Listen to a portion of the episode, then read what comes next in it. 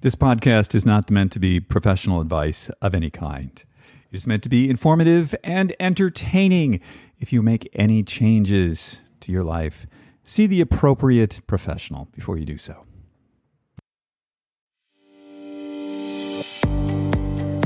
Welcome to Super Age. My name is David Stewart. I am the founder of Ageist and your host on the Super Age Show. We talk about how to live healthier, how to live longer, and how to be happier. And who doesn't want that?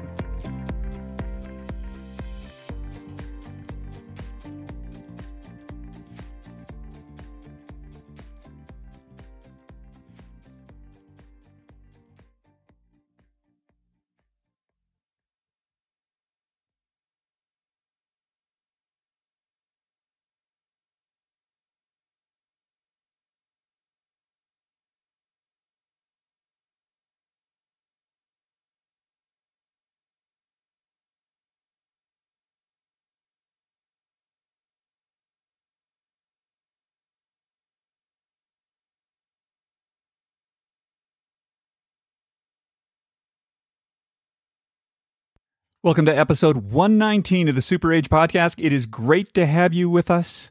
This will be dropping on February the 1st, 2023. So, this morning here in the mountains of Utah, it was kind of shockingly cold. Woke up, looked at my phone, and it was, get this, minus 17 degrees Fahrenheit. so that's kind of chilly. Um, you know, being Utah though, uh, as soon as the sun comes up and you, even when it's like really cold, I think it warmed up to like, I don't know, like 10 or something, um, which is good, you know, 27 degree improvement. Um, but, you know, you, you, warm up pretty quickly. And I was with uh, some of the other people that I'm doing my master's race program with. And, you know, most of us are, you know, a little older. And what I was marveling at was, you know, it was cold, but it wasn't like that cold. We were all okay because of the sort of technologies that we were using out there that were just like not available when I was growing up. I mean, anything you know below like 20 degrees when I was growing up skiing would have just been like painful. Um, but this was fine. Like everybody had you know, they had sh- shells and down and, you know, lots of Gore-Tex and, and stuff to keep themselves warm. And um, I, hey, secret pro tip, boot heaters. Um, pretty much everybody, all the, the coaches, um, all the people in my program have boot heaters. They're like game changers. Um, and remember, I don't know if any of you guys remember like going out, you know, in cold weather, maybe even like 10 years ago how your feet would turn into blocks of ice. Like you don't have to do that anymore. And I was thinking about how these technologies um, not only keep us warm, but even the skis. So I ski on Dynastar skis because I think they're awesome. I think they're the, the best ones for me anyway. And how they're, you know, they're shaped and the sort of technology with skis these days, especially these skis, um, it just makes turning so much easier. It's just unbelievably different than the sort of equipment that I grew up on. Um, much easier to ski, much easier on the knees. Like, you know, they're, I'm 64, I'm sort of average in my class here. And, you know, there are people in their late 70s who are just really good and were able to do this because of the technological advancements. So those Dynastar slalom skis that I use, the combination of the wood that they use and the metal and especially the shaping, I'm able to make turns at a rate that would just been incomprehensible to me, um, you know, 20 years ago. So, yeah. and I'm thinking, you know, skiing is sort of the thing that I'm doing right now. But if we think about, you know, bikes, so like think about the bike that you grew up with and a mountain bike today or an e bike today or a road bike today. They're just these massive technological improvements that allow us to do these things. And yeah, we're in better shape. We take care of ourselves. We do a lot um, to work on our bodies. But all this gear is really key to us being able to do this. The tennis rackets, the golf clubs, like sort of everything you can think of there have been all these technological improvements which allow people our age, you know, they're not specifically targeted at people our age, but we're clever, so we take advantage of it. And we're able to do this whole range of activities that maybe we couldn't do back way back when because there just wasn't the the stuff to allow us to do this. So I guess where I'm going with this is that if there's something out there that maybe you maybe you tried skiing when you were in high school and like it was really uncomfortable and didn't like it, well, it's like a whole different ballgame now. Um, and same thing, maybe like uh, like bikes.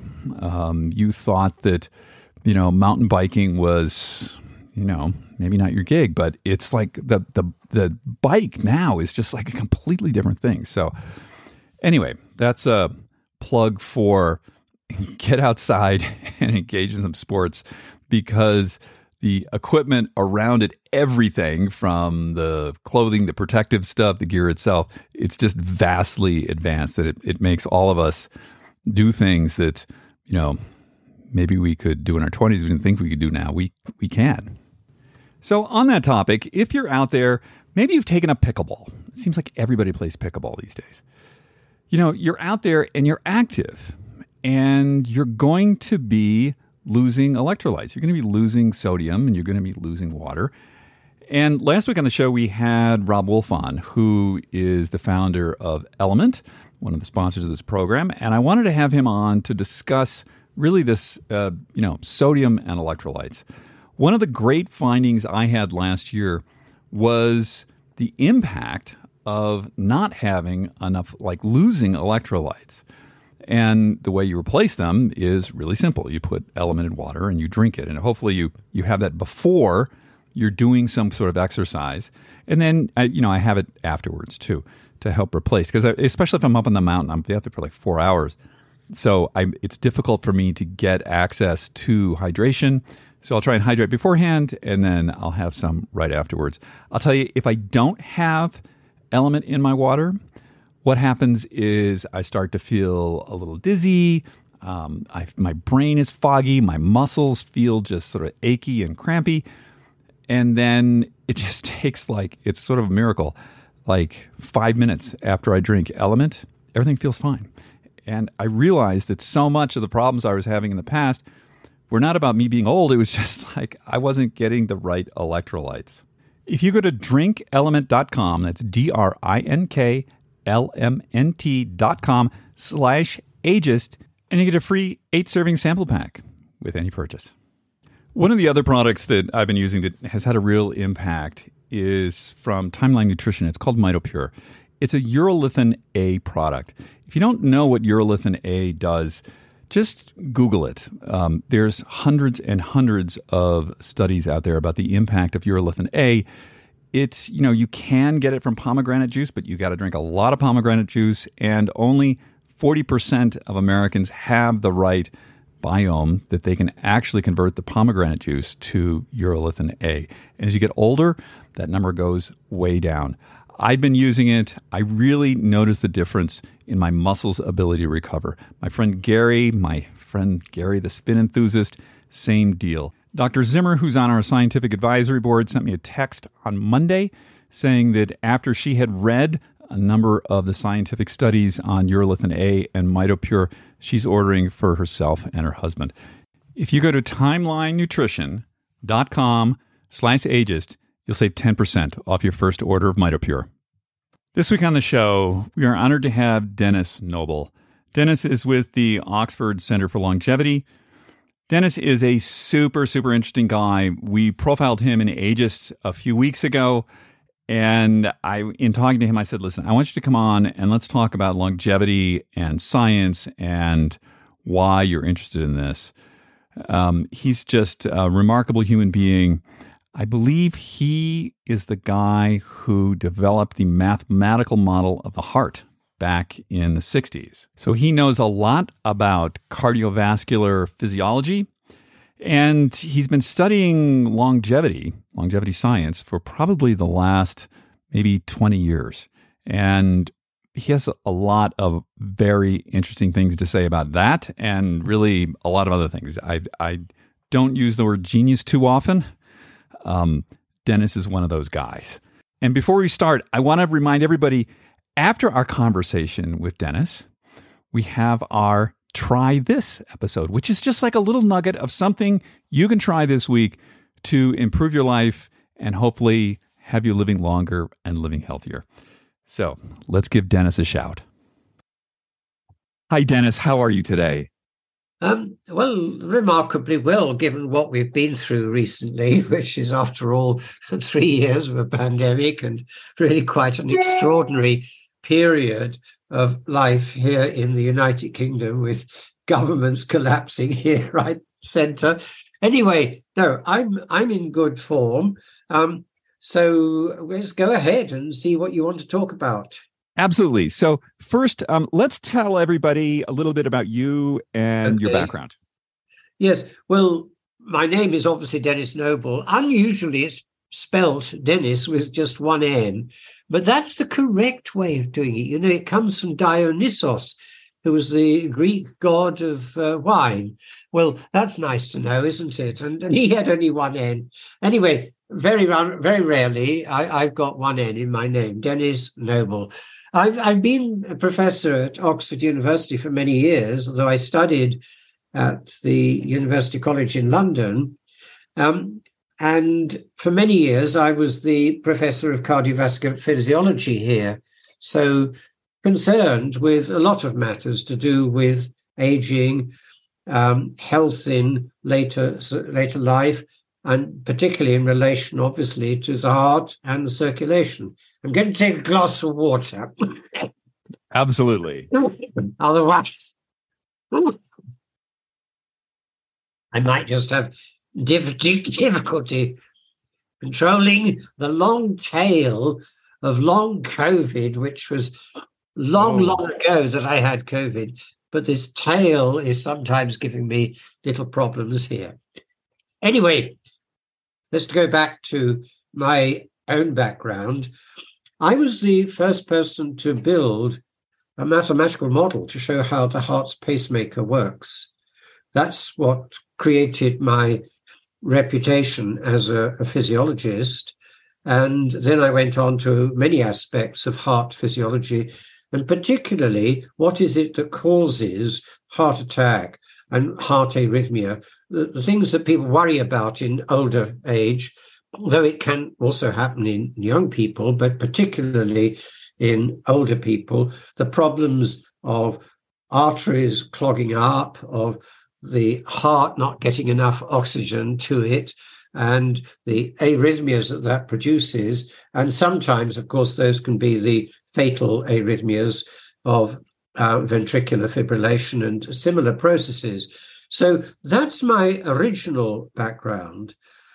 But in the last 20 years or so, during retirement, I'm supposed to be retired, but that I'm afraid hasn't worked as a, strategy. I work probably more than I did when I was in post. Anyway, for the last 20 years, I've been concerned with a rather wider group of medical problems, and that is naturally enough, I'm 86 after all. Um, what are the problems of aging and what should we try to do about it? And there are several ways in which you can think about this.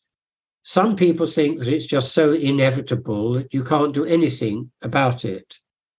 I don't hold that view because that itself is not a viable solution to the problem. Because if we go on as we are with the developed nations, the richest nations in the world, and those following on from us, the developing nations coming to the same kind of situation, we will find that we have an aging population, many of whom are not well, many of whom do need care, being supported by a relatively smaller group of working population. And that's not a viable solution in the long term. It is therefore, I think, um, well, yes, there are many things still to do on the heart, and there are other people doing that uh, probably much better than I did when I was in post. But, you know, that's a small issue compared, big issue as it is, it's a small issue compared to what I'm now talking about. As you get into long life, but very unhealthy life, you're having a big burden on society. I'm not blaming people. I'm saying that this is what we're now seeing.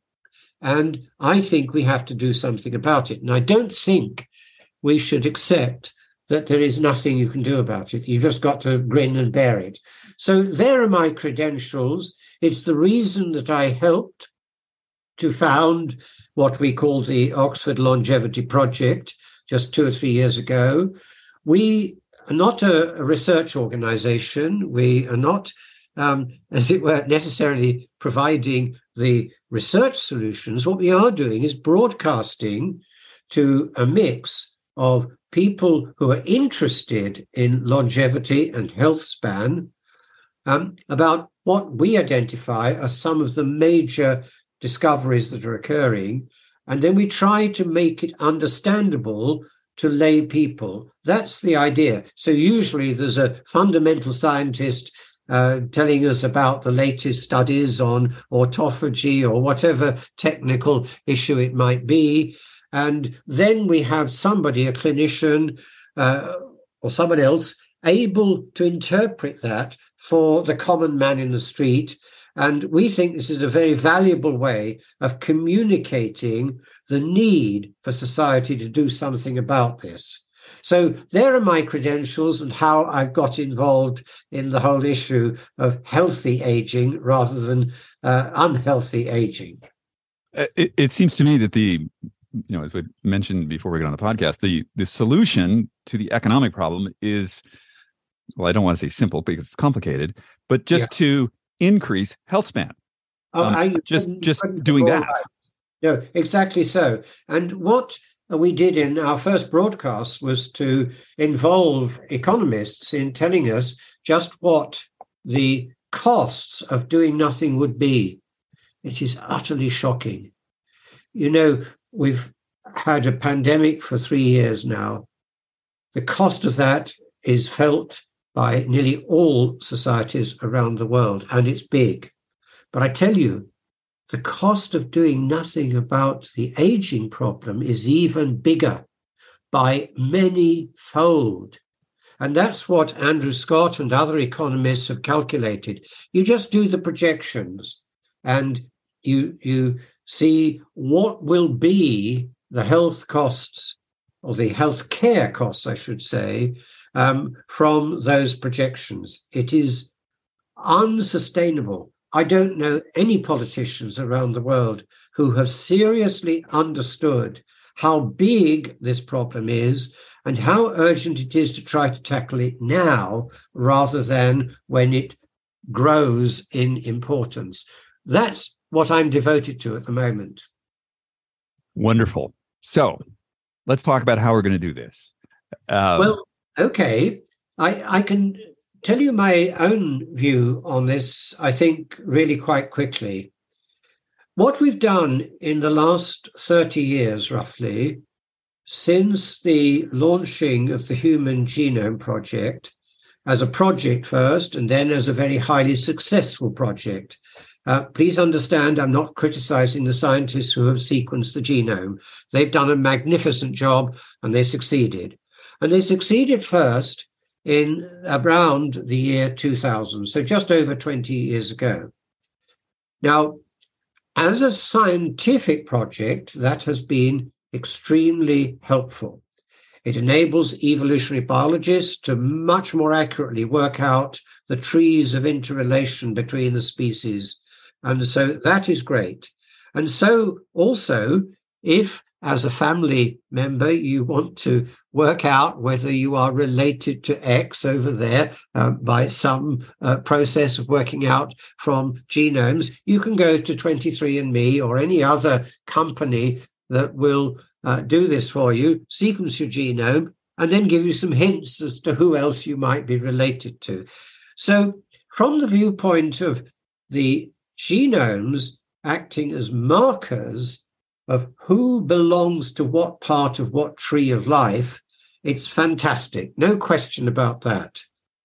However, what the leaders of the project proclaimed in the 1990s, so 30 years ago now, was that once we have sequenced the human genome, we will find that within 10 years, we've got cures for cancer, cures for schizophrenia, cures for depression, cures for heart disease, cures for pancreatic disease. I go on, and it's the whole gamut of the various diseases that are the cause of great problems in old age and which restrict health span to being much less than lifespan. And there's the problem. It's that difference, which can be 8, 10, 15, 20 years of intensive care. Now, again, I'm not criticizing those who actually did the work to sequence the genomes. I think, though, the project was oversold in terms of its clinical value. We have not seen the cures for cancer. We have not seen the cures for cardiac disease. We have not seen the cures for depression and so on. Yes, there are hints, ideas, but we're now 23 years on from the first full sequencing of the human genome. Moreover, my own work shows why that is true.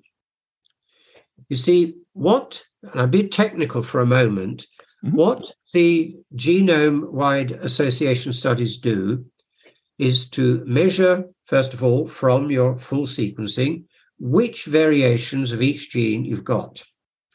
And then they will look at the various disease states that people with those particular genes have suffered. You will get then an estimate of if you've got this gene, by how much above the random change in the population will you be likely to experience that particular disease? Well, now, the most interesting thing is this there are a few genetic diseases, well known genetic diseases, where the association is quite high.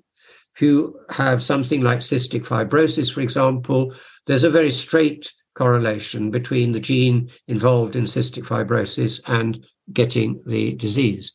But for the great majority of the gene variants that are associated with the diseases of old age, apart from those very clearly but rare genetic diseases, the association levels are quite small. In fact, the prediction will be that there might be one or two or three or four percent higher chance of getting a disease. This is not the 50%. This is not something that really would cause most people to take uh, uh, really serious preventive uh, measures.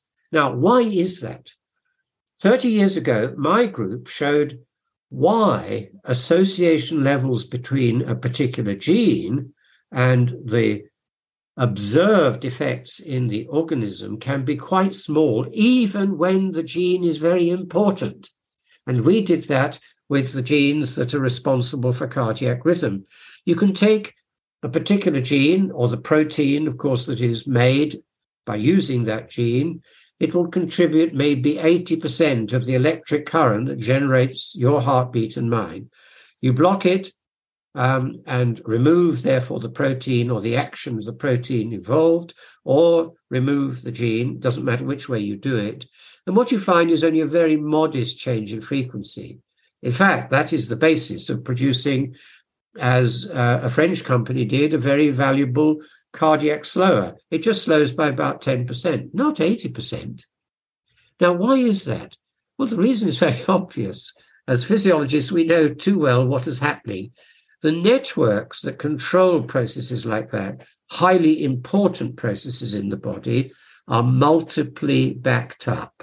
There is redundancy, just as when you fly on an aircraft, the pilot will have access to a backup program if, for any reason, the control program for the aircraft goes wrong. And that's what you'd expect. So, what's happening is that for the vast majority of uh, diseases that are causing the headache of aging populations, the association levels between a particular gene and that problem are very small. Now, that has developed to the point where many scientists now think you've got to think of an omnigenic hypothesis. That is, that nearly all genes are involved in one way or another in all processes in the body, in which case there really isn't a gene for this and a gene for that. Um, it's more that the body uses the whole panoply of genes to create what it needs to continue to function. And it can do that even with major ones missing. So, hard though it is to say, I think we have unfortunately poured the resources, the huge funding, into the wrong answer to the aging population. The aging population suffers from these multifactorial diseases with many genes involved, and that will not yield to just more sequencing of people's well, genomes. I, I, also, yeah, I, I also, um, I think here um, that so many of the diseases, some, you know, there's certain things that just sort of happen with age, but yeah. I would say that our behavior, how we're signaling these genes, what are we doing, which exactly. is actually under our control. Like nobody exactly. puts so, anything in our mouth. We do it. We do it ourselves, right? So yeah. that's where so much, you know, influence Absolutely we have. Absolutely right. So I agree. And you see, I think what we've got to remember is what we've learned, for example, from looking at identical twins, one of whom becomes an athlete and the other does not. And you find that the one who becomes an athlete not only develops stronger muscles, that's expected, but it influences even the little molecules called RNAs that regulate the genome. Exactly. Yep. So it all trickles down. There is absolutely no doubt that the biggest thing you can do to remain healthy in old age is to keep active. You know, even if it's difficult, it's best to keep active. You use it or you lose it. But that's not just a matter of whether your muscles are strong or not. It's that too, and whether you can climb the stairs or not, and so on and so forth. It is also that the other health benefits, in addition to improving your skeletal and muscular system, those benefits are general. There's the sorry, there's the real reason why that particular lifestyle issue, and it's not the only one, I can spend time talking about others too. Uh, that particular lifestyle issue is probably the number one, I would think, in terms of maintaining good health. Keep going, keep doing things. Um, even if it's only, you know, moving around a dance floor or even is only joining a singing club. Singing is a fantastic way of getting control over you and feeling good. And why do you feel good with all of these activities? You feel good because it's it's filtering down, just like uh, as I said earlier on, with the experiments on identical twins, the one that really exercises and gets going has an improvement in all respects. It's not just in their muscular system. So there's number one. Uh, keep going, keep exercising. Uh, but I, as you know, there are many others. I, you know, looking at you, Denis, I what comes to my mind is um, joy is an epigenetic signal. oh, absolutely. Oh, I tell you another thing.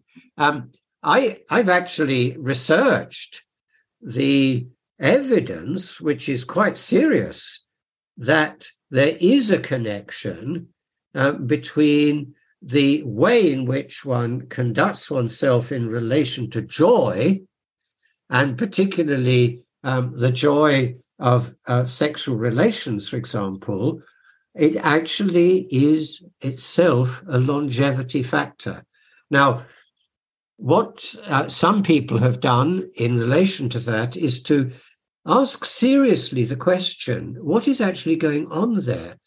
If there is really some kind of relationship between the way in which you conduct your love life and longevity. What is the origin of that?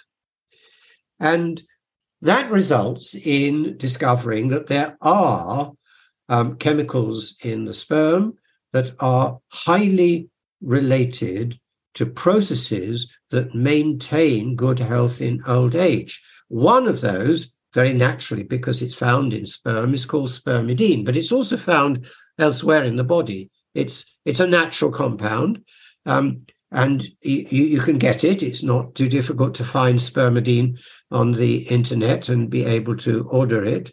And it's been shown to control the process of autophagy. And perhaps I should explain briefly just what that is.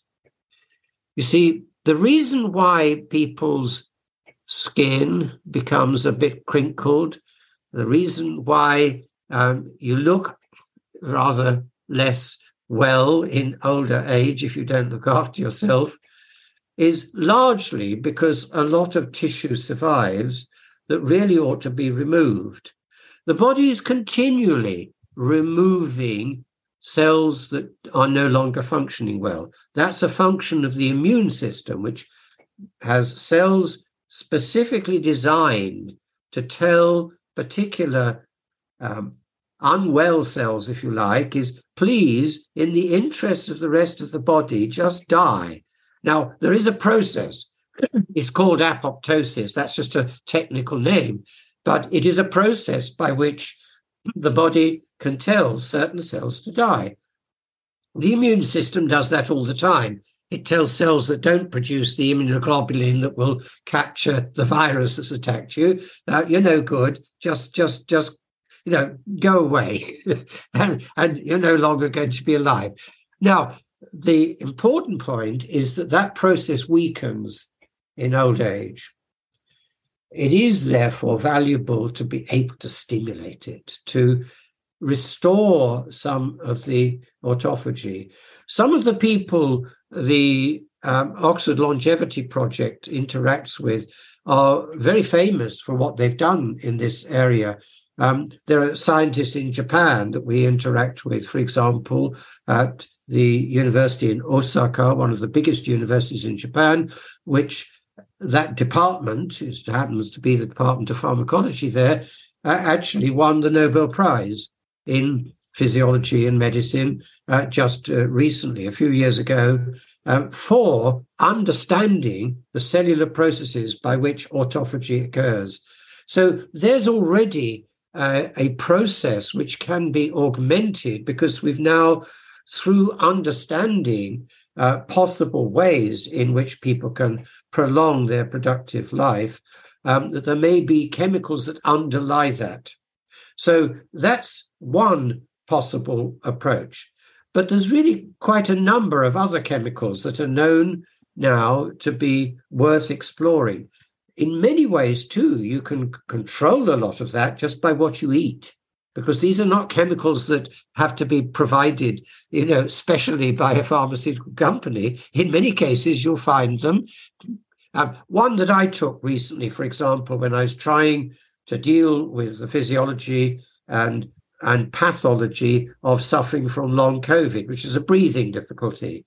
And obviously, I did the one thing you'd expect a physiologist to do, which is to breathe steam it's got some salt in it. It's very simple. You can get nebulizers on the internet very easily. And it, it does wonders for that kind of uh, disease of old age where you become asthmatic. You, you, you just say, I can't walk 10 yards before I'm out of breath. Well, if that's what you're finding, then do try this. What I did in addition to that was that I actually added a supplement of a compound called quercetin. Now, you'll find that in raspberries, you'll find it in blackberries, you'll find it in all kinds of red fruits. So you could do the same just by eating a lot of those. And that's why, of course, people who talk about healthy diets naturally advise some of the plants that are well known to provide uh, that benefit. So I've already talked, therefore, about two of the compounds that are important in helping us to stay healthy spermidine quercetin as good examples. But I've got a view on this which I think needs to go a bit further than just the one or two chemicals that I've mentioned so far. You see, we have evolved together with the plant world. Our origins of multicellular organisms like us and dogs and rabbits and so on, that goes back about 500 million years. And it's during the majority of that time that the plants have also been developing. And there's an extraordinary relationship between the um, plants and the animals that use the plants. It's not that the plants are just there and that we're just here. It is that our being where we are depends on the interrelation with them. Just imagine this. Why are the bees going around to get the nectar from all of those flowers? To, of course, put and produce the lovely honey that comes from a honeycomb. Well, they're actually doing it in the plant's own interest because the plant relies on the bees to fertilize and to carry um, the uh, plant's uh, activity out to other parts and to spread. And that's the way plants spread. They can't do so by walking like you and us can. Um, it, they, they have to do it by relying on animals, in effect, um, not just bees, but many other insects, and indeed we ourselves. We often, just by brushing against the flowers, will inevitably carry some of their germ cells uh, through to other parts and so spread the activity. Animals that bury nuts do exactly the same too. Now, what I'm coming to is this. Therefore, the plants have evolved to make it attractive to eat them. And this may surprise you. A lettuce actually likes some of it to be eaten. Now, you might think that's crazy. The lettuce likes being destroyed because we eat it. Well, you don't need to destroy it. You just take some of the leaves. Um, three or four years ago, when I was taking part in a documentary filming in uh, Korea, in South Korea, I was acting almost like a Buddhist monk. I was going around some of the uh, temples in South Korea. This was back in 2019. One of the people I met there was a very famous nun Actually, in Korea, they call them the same thing. They both are called monks, whether they're male or female, doesn't matter. Uh, I rather like that, incidentally. So, Jeong Kwan, who is the uh, nun that I met, is very famous as a cook. She actually appeared on Chef's Table in New York because of her fantastic ability to cook vegetarian dishes that taste really delicious.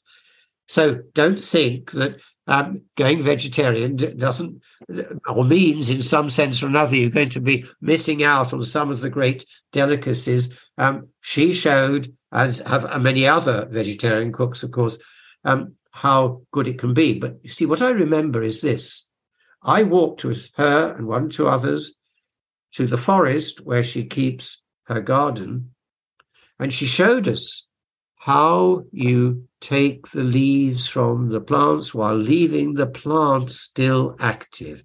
It was a very clever and, and gentle technique.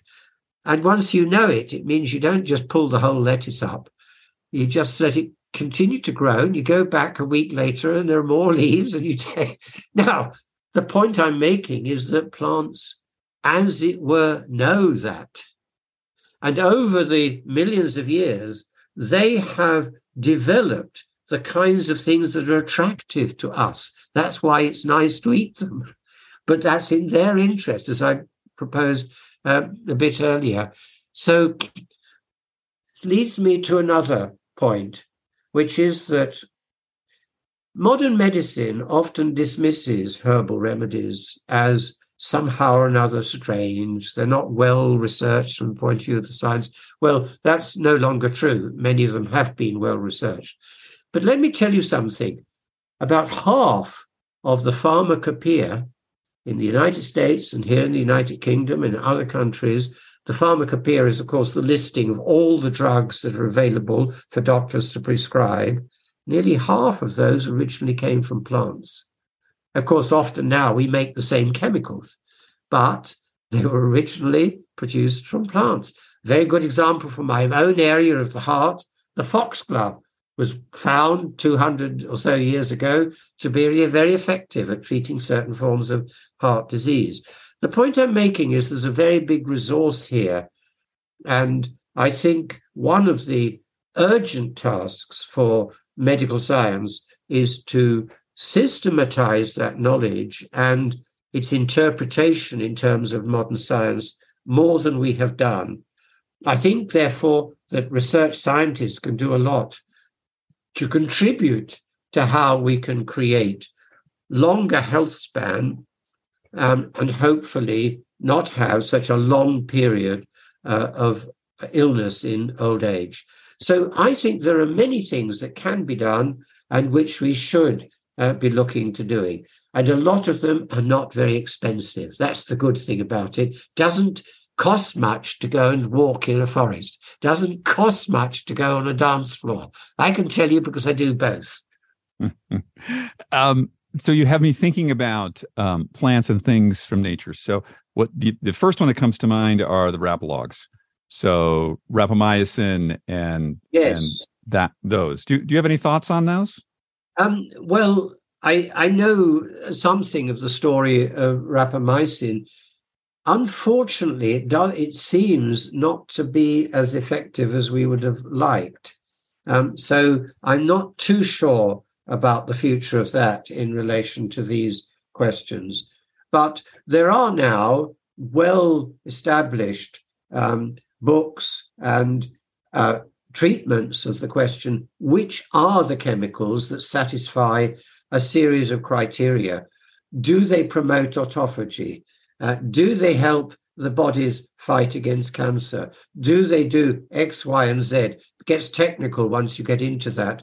But there are now quite a lot of sites, websites, where you can find out that kind of information. There are even suggestions of complete programs of trying to use plant or similar products um, to uh, improve healthy long life.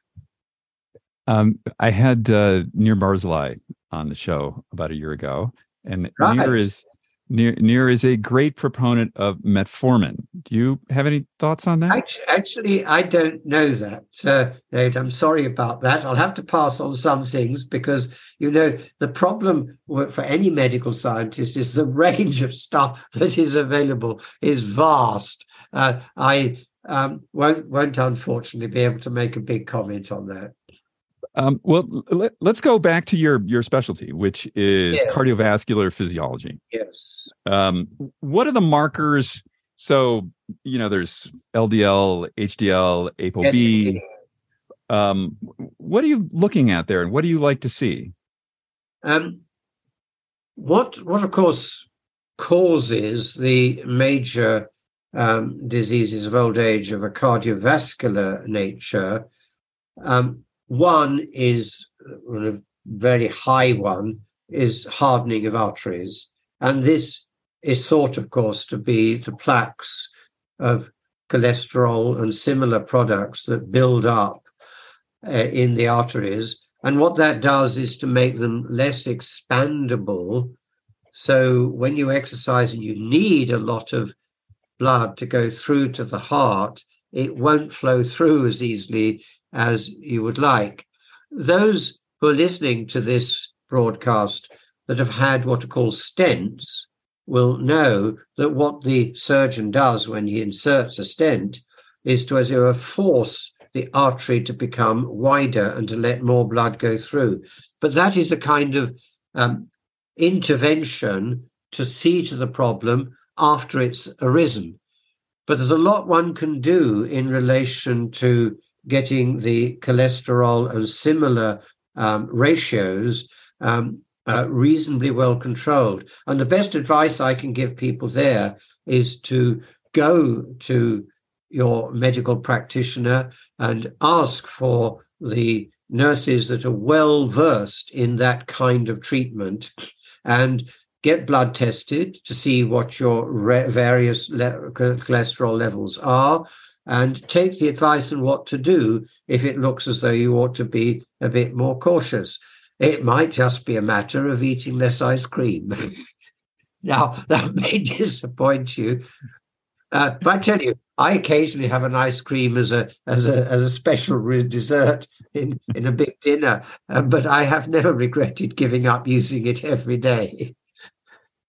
Um, no, and I my my recollection, Denis, is that the diseases associated with cardiovascular, I'll call it dysfunction, are yes. the the number one cause of death. They are, in effect. Yes, that's right. I mean, surprising it might be. You might think it would be cancer, but actually, when you add up all the various cardiovascular diseases, um, and and the top on that is certainly blood circulation, because once the blood circulation does not go well, then you're on to a downward spiral because the heart, particularly, is a great consumer of energy, and the the biggest cause of arrhythmia is, of course, itself produced by a lack of oxygen uh, getting to the heart. So that's easily one of the number one factors to look out for. It's easy to do. You go to your GP, you ask for a blood test, they will tell you the various levels of the things that matter, and they'll give you advice on what to do diet wise. And it, it doesn't cost much to do that. Uh, yeah, I'm one of those people who um, I like a lot of measurements and frequently. you, you, look very energetic yourself. well, I, I, I, my intention is to keep it that way. Absolutely so. Yes. So I, I just went like I had to ask um, my GP. I, he, I said, "Well, let's do a calcium CT scan of my art," and he's like, "Well, we did yes. that three years ago." And I said, "Well, that was three years ago. let's see, you know, what's the delta? Are things changing?" And yes, I and I and I yes. you know, and I said, "Let's let's compare." I I did a for the first time I did a cardioid um, ultrasound to just see like, well, is there anything happening there? And um, you know, I'm fine, but um, I my intention is to keep it fine and yes, and to stay yes. on top exactly. of this. Yeah. Yes. Now we've dealt with number one in one sense, but but, but shortly uh, up in that um, uh, panoply of the real dangers is cancer, of course. Mm-hmm. And you won't be surprised that I've been looking into that question as well. Um, we've actually not really succeeded in what is called the war on cancer. That was, as some older people in your listeners would remember, was launched by President Nixon uh, around 50 years ago. When it comes to now, early stage cancer, we're getting very good at dealing with, and that's a great success, no doubt. But when it comes to what we call late stage, when what is called metastasis occurs, our success rate is very low. What typically happens with the uh, late stage, where the cancer has begun to spread throughout the body, is that the options available like surgery, for example, become difficult or impossible because it's spread too into too many tissues. You can't cut out everything. After all, there's then nothing left. So there won't be much of you left if you try um, uh, surgery on something that is metastasized too much. If it hasn't done so, people tend to use radiotherapy to try to zap the um, the developing uh, cancer. Um, but if it has already spread a lot, then the option is chemotherapy, which means, in effect, attacking the cancerous tissue itself. Now, you can think of the cancerous tissue as a part of the organism that has become detached from the organism's own interests. It's got its own interests, which is like an organism within the organism. Strange way of thinking about it, but if you think about it in that way, you'll understand what I'm going to say now. If you attack organisms, any organism, with something that zaps it, like antibiotics to attack bacteria, um, or insecticides to attack insects, it won't surprise you that the organisms react by changing their genomes. Now, you may find that difficult to accept. If you're a standard evolutionary biologist, you will say, come on, Denis, that's impossible. It doesn't happen. Uh, forget about it. Well, we know it does. If you attack a cancerous tissue with chemotherapy or radiotherapy, you actually provoke it to change its genome. And the process by which that happens is well known. It's well known through what we know about the immune system. The immune system works by capturing a new virus or a new, new bacterium by virtue of the fact that it can make new proteins that fit and are able to grab the new virus, coronavirus, for example. Um, how does it do that? Well, it actually changes the genome in the cells of the immune system. That's how it is done. Now, I'm saying that that is a general problem. And when you attack, as a doctor will, with chemotherapy or radiotherapy, a late stage cancer, you may, hopefully, kill it off enough for a permanent cure. But that's unfortunately rarer than we once imagined it would be. Very often, what happens is it produces a period of several years, which is good, when the cancer has, as it were, retreated, but it will then come back in an even more virulent form. And unfortunately and sadly, this is what frequently happens. And it's the reason why we've not made as much progress with treatment of late stage cancer as we would like.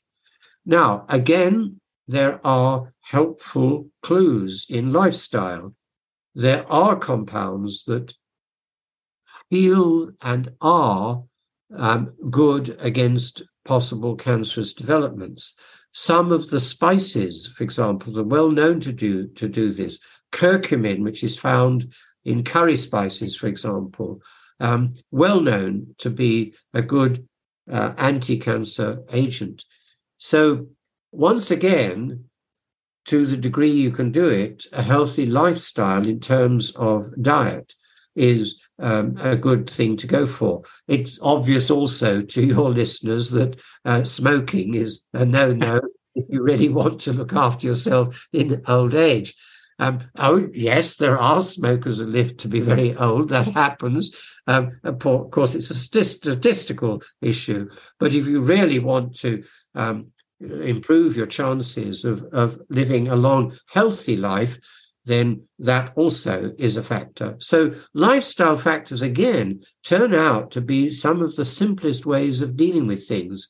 So, when I said earlier on that the problem with the multifactorial diseases that old age tends to highlight is that we can't find simple this one protein, this one gene. You intervene with that, and you've got the solution. Um, that doesn't mean that there are many things that we can already do, and many of those are actually not very expensive. So, one of the solutions to the big economic problem that I highlighted earlier on, which is the sheer cost of the healthcare in an aging population, is just to remain as healthy as you can. In that, you're contributing to society generally not only to your own health, which is a good thing to do, and much more um, interesting in old age if you can remain active, um, but also contributing to helping society as a whole to deal with what is actually a looming problem of immense proportions. So I don't think we should sit back and think there's nothing we can do about it all. We can do a lot um, in terms of um, helping ourselves. Now, I wanted to go into a slightly different angle on this, which I've hinted at already. It is this that I think we need to do more research on the better of the herbal remedies that have been around for a long time. Because if we could validate those more effectively with modern research techniques, we would automatically find that we've got multi component treatments for multifactorial problems. And if you think about it, it makes sense. If you've got many things that cause a particular problem, you need to have a multi component treatment for it. Now, you may be surprised by that, but I'll tell you a little story, or I can recommend you to find out what I'm saying is true. Go into any general ward in a hospital at the time when the nurse is going around with the prescriptions. She will go around with a number of dishes on her trolley for patient X, patient Y, patient Z. Look at the number of chemicals that are there six, seven, eight, nine, ten. That's the situation in most general wards of most hospitals dealing with aged populations. So we are already using multi component treatment. Now, I'm not talking without acting. I have done research on herbal remedies to find out, in the case of the various ones I've worked on, how they work. It can be done. It needs very clever thinking because it requires an integrative way of thinking rather than a reductive way of thinking. Mm. You're not looking for just one gene or just one chemical that will do the trick. There isn't a magic trick for dealing with that kind of medical problem. What you need to do is to see what's the profile of that particular problem and which of the various herbal remedies has that kind of profile. It could be done if the money was put in to do it. I spent about five years um, until around 2018 investigating such a remedy, and we managed in the course of that five years to come to a very good explanation for why that particular remedy works. Can I ask you what that was, Denis? Sorry? What was the remedy you were Oh, the, the remedy, I'll give you its name, uh, but none of you will know it. It's Shakuyaku Kanzoto, which I will explain it a little bit better. You can find information on it on my website if you go to systems biology on my website. No, what it is actually is a remedy that's been known for around 2,000 years. It's based on two roots the peony, most people know about peonies in their gardens, and licorice, and most people know about licorice because children like licorice sweets. Now, you put those two together, you get a remedy for severe muscle cramp. And people in the countries that use these kinds of remedies, like Japan, uh, Korea, and China, use this all the time to deal with cramp. A good athlete in Japan will automatically carry I'll call it SKT rather than Shakuyaku Kanzato. um, anyway, many of them carry SKT in the back pocket in order to treat themselves. The point I'm making is we came to a really clear explanation for how it may work. It largely works, incidentally, by improving the circulation in the cramped muscle. That's how we believe it works. Now, go to ask any major newspaper what do you do about muscle cramp? They've nearly all got, you know, um, occasional articles on medical science. Well, the Times had one like this about five years ago. I still got the headline, you see. What do you do about cramp? Well, what you do about cramp is, first of all, take vinegar. Now, I've no idea how that idea came about, but it does you no damn good at all, I can tell you. and vinegar doesn't taste very nice unless you're make, uh, using it together with fries. So, number one, absolutely no good at all. Um, the second was avoid the cramp in the first place. Don't do the exercise. That's balmy advice. You know, I love the times. I mean, goodness me, you, you give the advice, don't get the cramp in the first place. Well, you know, we can say that about all diseases. Don't get it. Well, yes, I mean, don't get it is a, a good piece of advice, except nobody knows how to deal with that. Third, eat bananas. Now, that's very interesting. It's the only advice that had any grain of truth in it. Now, what I'm leading up to before I come back to bananas, and before you think that I've gone bananas, um, the grain of truth there is interesting because it has to do with a particular um, element, potassium. Mm-hmm. Bananas have a high amount of potassium. And what we find when we did the research on the mechanism muscle, of muscle cramp, potassium plays a key role. It would be too technical for me to go into the details of how that is the case, but it does. Now, we then could calculate, you see, we were talking about the level of potassium outside the cells of the body. So in the bloodstream, the lymph, and similar parts of the body. What does it do in cramp? It goes up about threefold from around four, don't give the technical detail, to 12. So it's quite a big increase. How many bananas would you have to eat quickly, because the cramp is urgent, to get to that level. I calculated it 300 bananas in 10 seconds. I do not know anybody who is athletic enough or capable with their digestive system to anywhere near do that. And I tell you also, it would be highly dangerous if you did, because I can also tell you that that would cause a heart attack. So what I'm coming up to is very interesting, you see. There is actually no Western medication, meaning one developed by pharmaceutical company for that problem. The one thing that is known, at least a lot of the time, to work is actually an Oriental medication. It's not available over in the West. Um, it may be that my research on it may help to make it available sometime. I don't know. But the fact is, there are ways, I think, in which for relatively small investments compared to the investments in uh, uh, large scale genomic research, I think for fairly small investments, we could be targeting quite a number of diseases with multifactorial solutions to multifactorial problems. Now, I don't know whether the word multifactorial um, worries some of your listeners. All I mean is that there are many causes, there are many factors. That's why I call multifactorial. There are just many factors involved. And nearly all the diseases of old age are just like that. Well, and I think um, one of the things that occurs to me when we're speaking about this is uh, um, not just the sort of um, plant based, the herbal things that we can take or the other pharmaceuticals.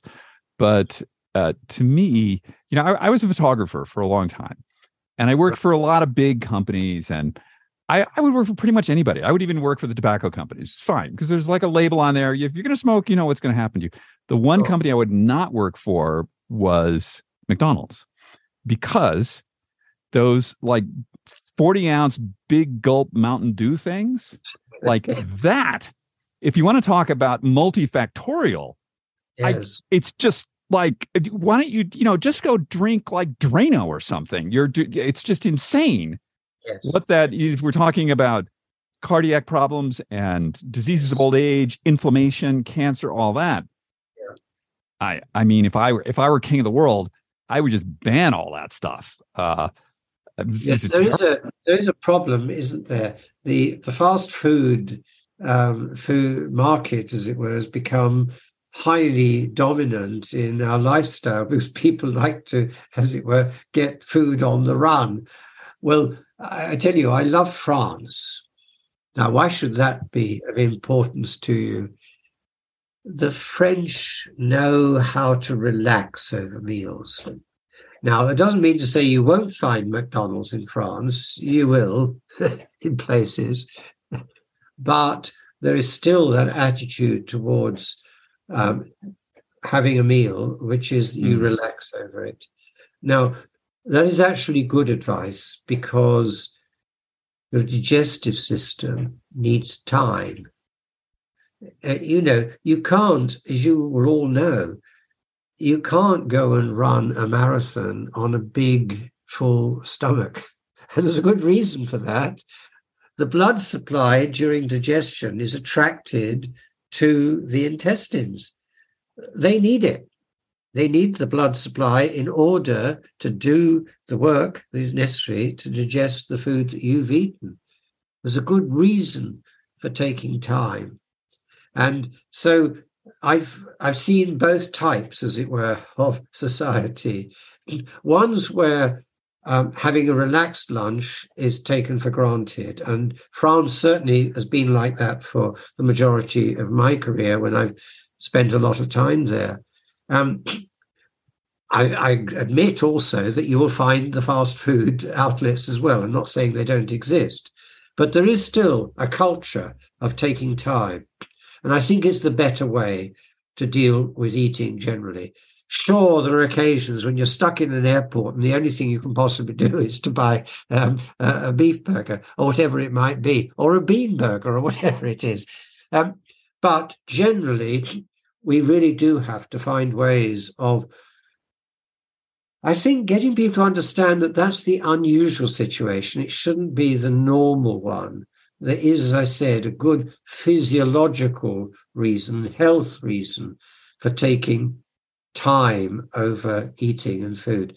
And you know, it's why it's much more enjoyable doing it with a dinner party than it is on your own. You know, part of it, and that's another thing, being on your own is not a very good idea if you can possibly avoid being on your own. Um, Another thing that came across to me very clearly in that uh, trip that I had in South Korea in 2019 was a great advice from a monk who was formerly an agricultural worker. He trained himself and learnt in through becoming a monk. And his advice, when I asked him for very simple advice for people, was you can't be happy alone. Why do we enjoy theatre? Why do we enjoy a good laugh? Why do we enjoy the excitement of a fantastic piece of music? Comes back to joy. Mm-hmm. What does joy do? Goodness, does it cause all kinds of chemicals in the body? They're, they're, they're the chemicals that enable us to have that experience of joy, to feel as it were, on top of the world. So it's very important to try to arrange your life so that you're not alone. You do interrelate with people. And that's, again, a huge health benefit mm-hmm. to be with people and find ways in which you can communicate with others. I I think that you know there's the all the blue zone stuff and they talk about oh, it's the purple potatoes, it's the this, it's the that. No, it's not. what we have is we have societies who exactly. uh, they're they they they understand how to live well. Um right. and yeah. and and they put an emphasis on this and it's true, you know, if you live in Okinawa, your your biome is probably you know optimized to eat purple potatoes. I don't know if mine is or not. Who knows? But what we do know is that that's what I see from all these. It's people, it's groups of people who live in community. They and they just like we all we sort of in the somewhere in the back of our lizard brains, Denis, like we all know how to live well. Yes. And we just sort of try, try and block it out. But uh, I mean, that's I think that's like 90% of this. Yes, exactly. And it's up it's up to us to, and our friends and relations to help us in all of that. And when we come to uh, the question of old age and people being put in old people's homes, as they call them here in the United Kingdom, care homes or whatever you want to call them, sure, there are some that work very well, that create a society and encourage people to interact. But often I'm sorry to say, from the experience I've had, um, it's sad. And people are left alone. It's as though families have felt, well, old Auntie X has been parked, see, in the um, the old person's home. And of course, slowly she doesn't find it easy. Um, slowly goes downhill. You're not on top of things anymore. Um, I don't want to be gloomy about this, but I think being thinking it through, thinking how you can help those in your family that are unfortunate with what happens to them when they get older is a very good thing to do, even if it's only making sure that there's a nice visit for an afternoon or an evening to really give good contact. The biggest question that people will tend to raise in relation to life in old people's homes, in care homes, is when am I going to see somebody I know? Mm. Well, of course, they can see the people around them that are also often, therefore, you know, have been parked, if I can put it that way, um, there because uh, their families can no longer manage to cope with them. We need to think this through.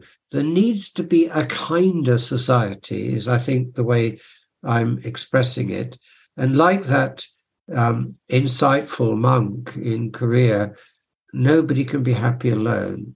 I think it's a very general message. It doesn't have to be uh, a Buddhist teaching. It can be the teaching of anybody who has any experience of how people relate to each other. We are designed effectively to be sociable people. And that's another advice I'd like to give to families. Think about how you will make sure that people who grow old in your communities can be made to feel part of the community, even if they can no longer be cared for at home. I've been through this, incidentally. I, I had a long period of uh, caring for a very close relative, and I know what it, it, it takes. It takes a lot to manage it effectively. But my goodness, does it matter? People need contact. Yeah, I think that, you know, going back to those places that I've been in, um, you know, places like I, I was in Mallorca a couple of years ago, and that I went to the cemetery, Denis, and you look at the age at which people die.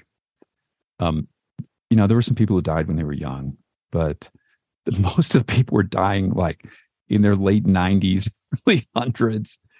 But right. it it is a it is a um, a society where people are very active. They sleep, they eat together, they're and you know they're just they live better word they just live normally um, yes. and i think that yes. what we have done is we've sort of in our effort to industrialize and if efficient make everything efficient we've gotten away from that and um, to, to atomize families exactly right. yeah they yeah. become small nuclear and they can't cope because yeah. you know there, it, there just aren't sufficient people around yeah. Um, because the other relatives will be absolutely continents away. Yes, it is a, a, a sad situation. I I go very often to a small village in the southern part of France, which is why I know France uh, very well. I, I, speak fluent French too, and I when I first um, went there, the family, the local family next to my little house, had five generations all living in the same house. There was, I'll call it, giving his name, Monsieur Perruchot. He had his grandmother still living there and his mother still living there. He and his wife were still alive they had two children, and very often they and their children would be in the house. Actually, I now own that house because eventually, as people passed away, it was put up for sale and I acquired it. So, uh, unified uh, that particular bit of the village. Um, and I went into the bedrooms of that house. There are only two there's a loft, and I found a few old beds in the loft. where on earth did they all sleep? How did they manage? This is a family of about 10 people, often all sleeping together. Well, that's the point. That's what they did. Medieval societies were very much like that. And point I'm coming to now go back to the point about the grandmother of Monsieur Perruchot. She was cared for within that family right to the point where she died. There was no question of sending her to an old people's home. Now, that isn't always possible, and I'm not saying people have got to do that. That's uh, very unfair. There are certain situations where it's just impossible. And of course, there will be old people's homes in that part of France too. But there was a different culture, which was very noticeable, particularly in the agricultural societies um, of that part of France. A very agricultural part of France. And the idea that an extended family would look after everybody involved somehow or another was uh, was important to them. And we have, I think, in our modern industrialized societies, lost quite a bit of that sense of togetherness. And remember the mantra from that uh, Korean monk nobody can be happy alone. I, I think where we're going to leave this today is yes, the idea okay. of if you want to live long and healthy, live well. Indeed, indeed. And find the ways of doing so. Yeah. And a little bit of research on the internet or with organizations that um, help people to acquire such information will do you a lot of good. It doesn't take a lot, it's not very expensive, and there are many things you can do that help yourself. Denis, thank you. Um, we're going to end the podcast. I want to say goodbye, and I want you to stay on. I have a question for you. I, that's okay. Okay. Take care. Bye bye. Thank you all for listening to the show today. We're going to get to try this in just a moment. The thing that I wanted to ask Denis with offline was I had a I have this circulation issue in my toe and I thought maybe he could shed some light on it. And we had a, I don't know, probably a 45 minute discussion about my toe, which is probably not something that would interest any of you. So, um, just to let you know, it hasn't quite been resolved, um, but we're working on it. We're going to get to try this in just a second. And remember, try this is just this little fortune cookie thing that we do that may help you improve your life, live a little healthier, live a little longer. We're going to get to that in just a second. One of the things that Denis was talking about was knowing what's going on in your inner, inner health, you know, checking your levels, knowing what's up. And, you know, he recommended you go to your GP like once a year. Okay, you can do that. Um, I do InsideTracker. I use their ultimate test four times a year because I don't want any surprises. I don't want to get to the end of the year and see there's something gone very much awry that I haven't taken any action on. I've been using InsideTracker for a couple of years. It's really helped me to optimize my life. It is the dashboard to my inner health. If you go to insidetracker.com slash Ageist, save 20% on all their products. This week on Try This, we're going to talk about something really, really simple balance and bare feet. So, what happens when you're wearing shoes, especially soft, gushy, sort of, you know, trainers, running shoes? The nerves in the bottom of your feet sort of like they sort of go to sleep. And we need those to help us with our balance and our proprioception, our sense of where our body is in space. So, this is my suggestion on try this this week. In the morning, when you're brushing your teeth, stand barefoot on the bathroom floor and do a minute on each foot without putting the other foot down. You know, make sure there's something near you so if you need to catch your balance. Um, and try that every day. Try it twice a day. You can do it in the morning, you can do it in the evening. Brush your teeth, two minutes, one minute each foot, and you're going to increase your balance. Why do you want to increase your balance? You got less chance of falling down. And, you know, falling down's no good. So, super easy. It's free, zero cost. You can do it twice a day. Try that this week. Thanks everyone for joining us on the show today. As always, you have an opportunity to guess what? Leave us up to a five star review wherever you're listening to this. You can leave a comment.